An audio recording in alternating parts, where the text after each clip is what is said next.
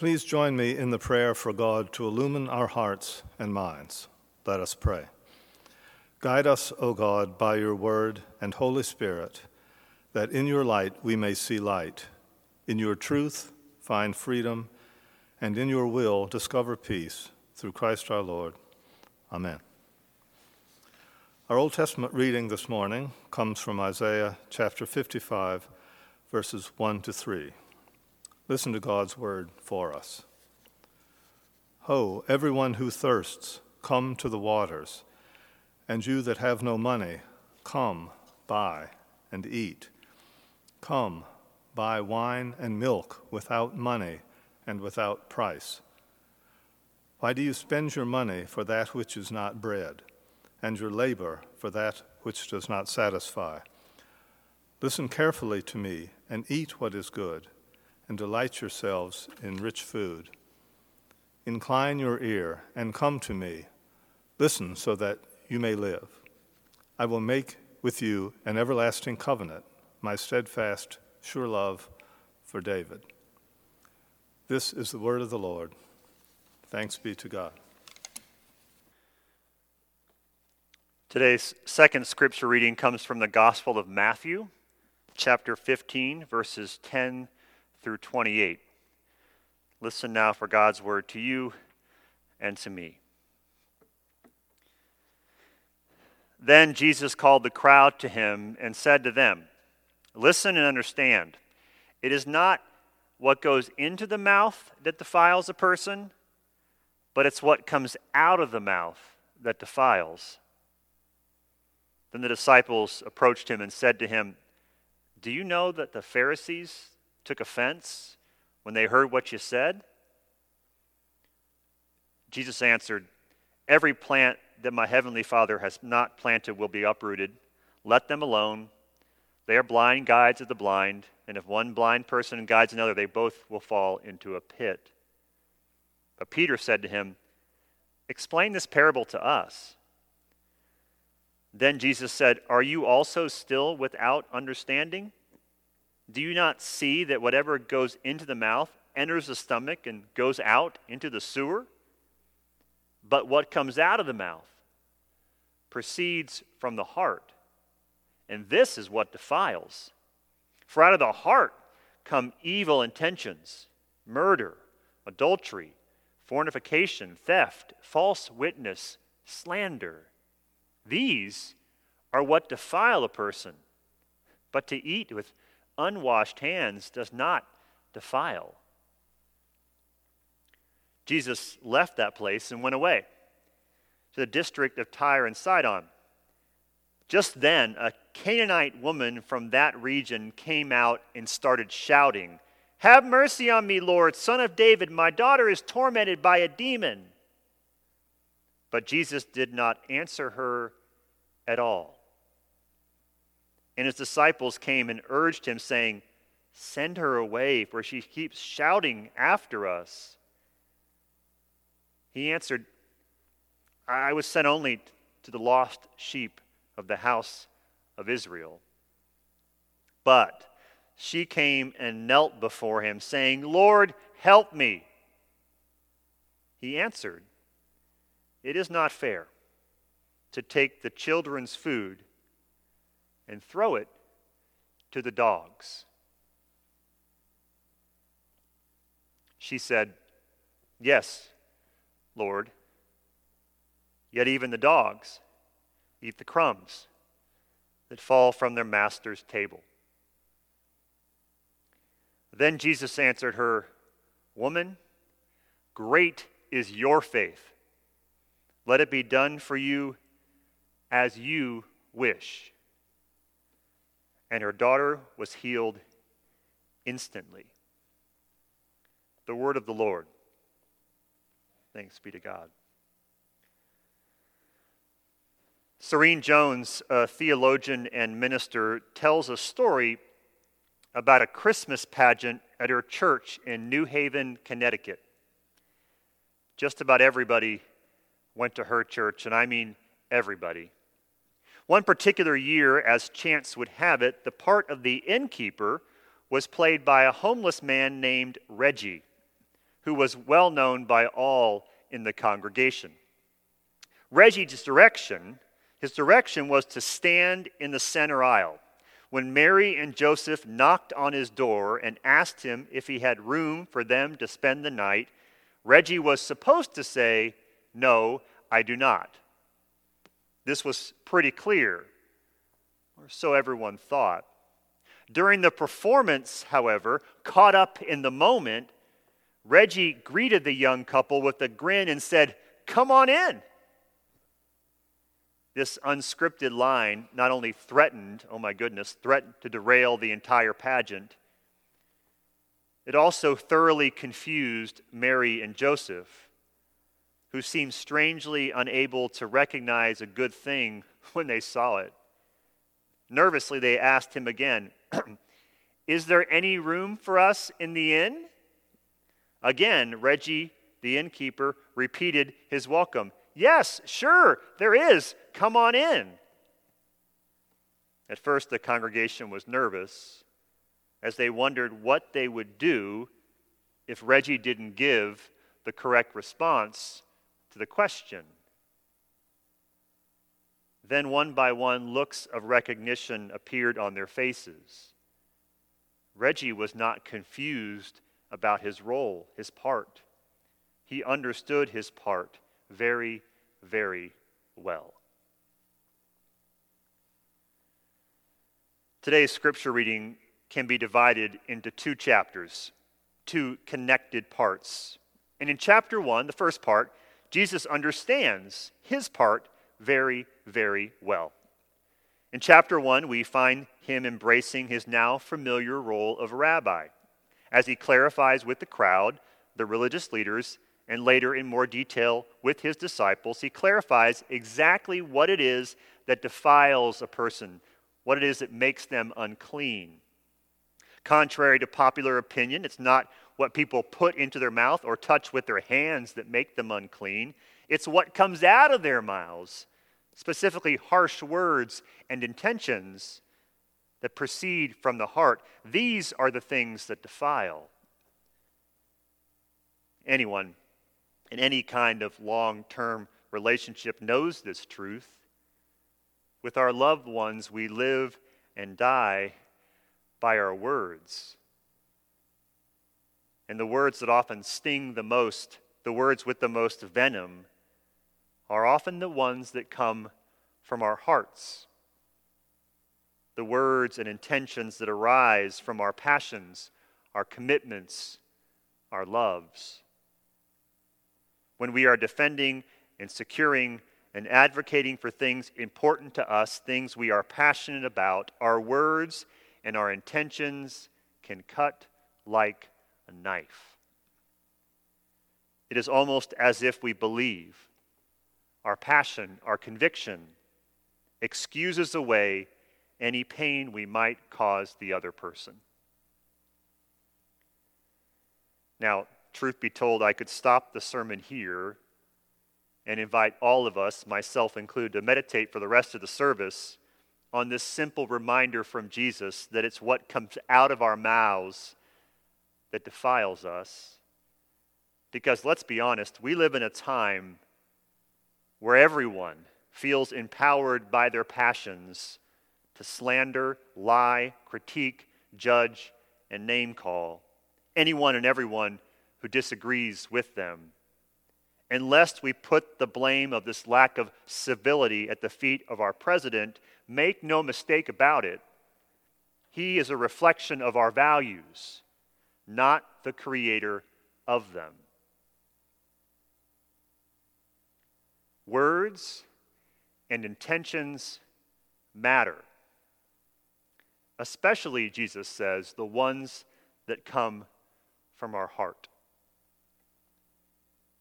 This is the lesson in chapter one of our two part story where Jesus understands clearly the part he is to play in God's unfolding story between God's people. He is the good rabbi who is willing to challenge his people with a tough but compassionate word. In chapter 1, Jesus understands his part very, very well. But in chapter 2, Jesus needs to receive a little help to better understand his role, from the last person on earth, he expected to receive it. John Lennon and Paul McCartney had an amazing and surprising partnership when it came to creating music. McCartney was meticulous, Lennon was chaotic. McCartney emerged out of a sunny pop tradition, Lennon emerged out of the angst ridden rebel tradition. They were different, and at times they grated on one another's nerves, but when they came together and talked with and listened to and made space for each other, they could create something amazing. One example of this partnership is the song Help. John Lennon wrote Help while deep in the throes of depression, which is why the song originally had a slow, moaning sound to it. When McCartney heard it, he suggested a light hearted counter melody that fundamentally changed and improved the nature of the piece. Lennon and McCartney came from different traditions and they were uniquely their own people, but when they worked together, they brought different tendencies to the creative process that, when mixed together, created something amazing. Second chapter of today's gospel story begins with Jesus taking a much needed vacation on the Mediterranean coast to the region of Tyre and Sidon, the farthest point north in all of Jesus' travels, trying to recharge his batteries a bit after challenging the elders and the scribes and the Pharisees on the finer points of the law, Jesus heads off to what we could call pagan land, where he hopes he won't be bothered or challenged or recognized by anyone. But of course, there is no place where Jesus can go to rest his weary head. The moment he arrives, we are told a Gentile woman, an outsider, starts shouting at him, yelling, Have mercy on me, Lord, son of David. My daughter is tormented by a demon. At first, Jesus takes to heart his own teachings and bites his tongue. Instead of responding to the woman's request or asking her to leave, as the disciples would have him do, Jesus is quiet. He says, nothing at all. And the woman, she's smart. She takes advantage of this silence by continuing her cries for help over and over again, crying out, Have mercy on me, Lord, son of David. My daughter is tormented by a demon. Have mercy on me, Lord, son of David. My daughter is tormented by a demon. Have mercy on me, Lord, son of David. My daughter is tormented by a demon. Eventually, worn down by her repeated and annoying and loud requests, Jesus speaks, a quiet, simple aside, reminding her and himself and his disciples of what he believes to be true. I came only for the lost sheep of the house of Israel. When the woman continues her cries for help, despite this simple explanation from Jesus, his frustration finally boils over. We see his human side, and Jesus calls this woman, he calls her a dog. An insult in Greek that's even harsher than it sounds to us today. Of course, Jesus' harsh words towards this Gentile woman, this outsider, who only wants her daughter to be healed, by the way, his harsh words don't actually come from a bad place. They come from a really good place. They come from his love for his people, they come from his heart's true desire. It is his deep commitment to his Jewish brothers and sisters and to his current understanding of God's will for him and for them that compels Jesus, that empowers him to call this woman, this outsider, this Gentile who won't stop yelling at him, to call her a dog. Which shouldn't surprise us, really, because it is, according to Jesus himself, what comes out of the mouth from the heart that defiles. I've never liked this exchange. Take out the theological implications of it. Few of us, myself included, like to witness or be part of this kind of conflict between two people.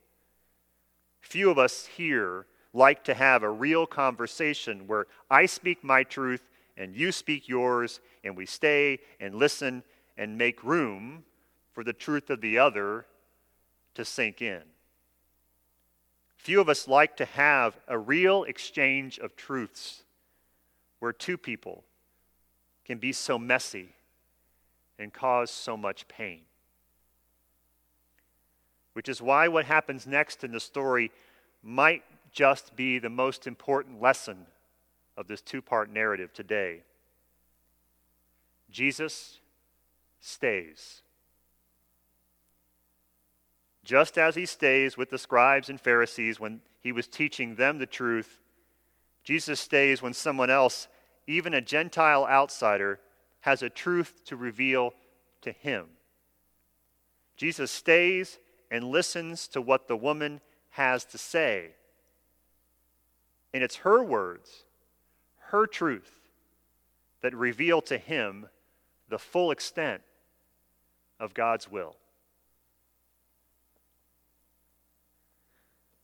When you know an old house really well, there are few sounds that surprise you anymore. That's how Jillian Dunham began the account of her 3 a.m. interruption in her home. I was certain that the barely intelligible click that woke me, she writes, was the sound of the storm door, the backyard storm door, being opened. There's someone downstairs, I said. Her husband, Matt, was barely awake when she headed down the staircase. She writes Through the small octagonal window next to the front door, I saw two men standing awkwardly in the dark. They did not knock or ring the bell, they just stood there. I couldn't see their faces. I grabbed the phone, then returned to stand next to the door silently. I did not call the police. The two men did not move. I hesitated and then flipped on the light. They were young, squinting, swaying a bit in jeans and long sleeved shirts. They stared straight at the door as if waiting for instructions. Ah, I really didn't know what to do. I certainly didn't know what I was doing when I opened the door to two strange men standing on my porch at 3 a.m. in the morning. Are you all right? I asked them. They looked at me, blinking, dumbfounded. I remember the eyes of the man on the right twitching a bit. His hands were pulled behind his back. As I followed the direction of his arms, something caught my eye, dangling between his knees a crowbar. Are you okay? I asked him again, even though I'd already seen the crowbar. When I repeated the question, the faces of the two strangers softened a bit. The man on the right nervously shifted the crowbar in his hands as if taking it back. They said the name of a small city nearby and nothing else. I gave them directions on how to get there. They thanked me, bowing their heads slightly, and headed back to their car. Before I got in, the driver opened the back door as I watched as he tossed the crowbar onto the seat.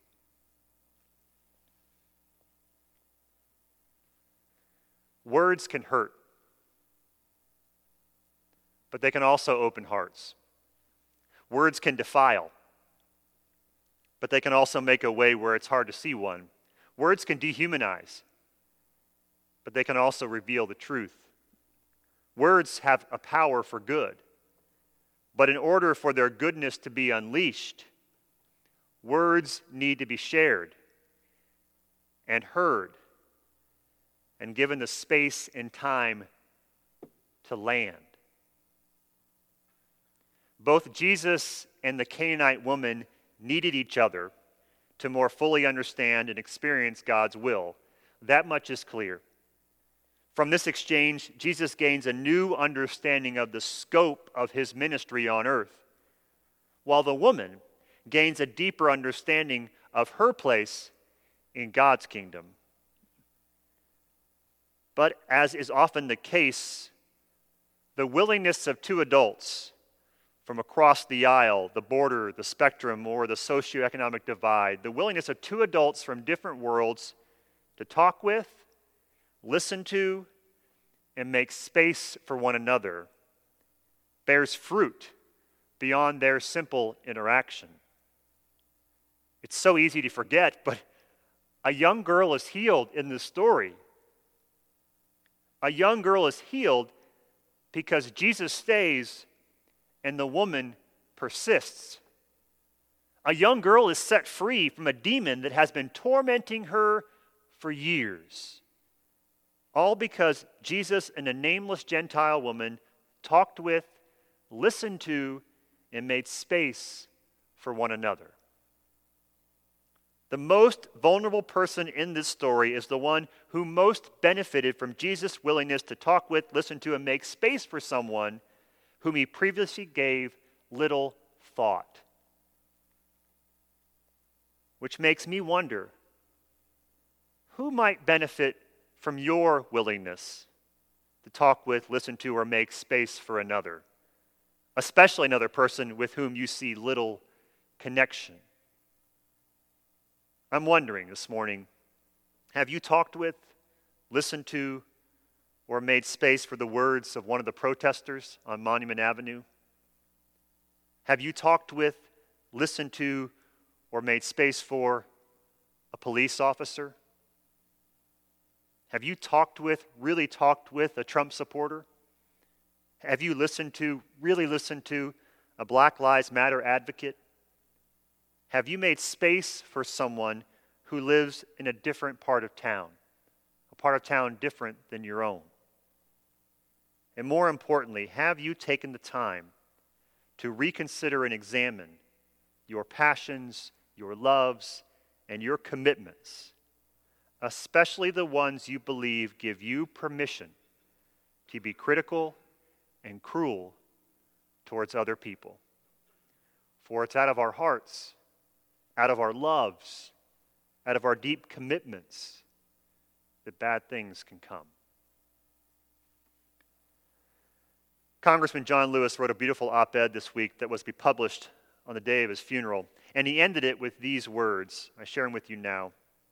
Though I may not be here with you, he writes, I urge you to answer the highest calling of your heart and stand up for what you truly believe. In my life, I have done all I can to demonstrate that the way of peace, the way of love and nonviolence, is the more excellent way. Now it's your turn to let freedom ring. When historians pick up their pens to write the story of the 21st century, let them say that it was your generation who laid down the heavy burdens of hate at last, and that peace finally triumphed over violence, aggression, and war. So I say to you, walk with the wind, brothers and sisters, and let the spirit of peace and the power of everlasting love be your guide. if Jesus, the King of Kings and Lord of Lords, has to talk with, listen to, and make space for an outsider in order to expand his understanding of God's will, certainly we who follow him should do the same.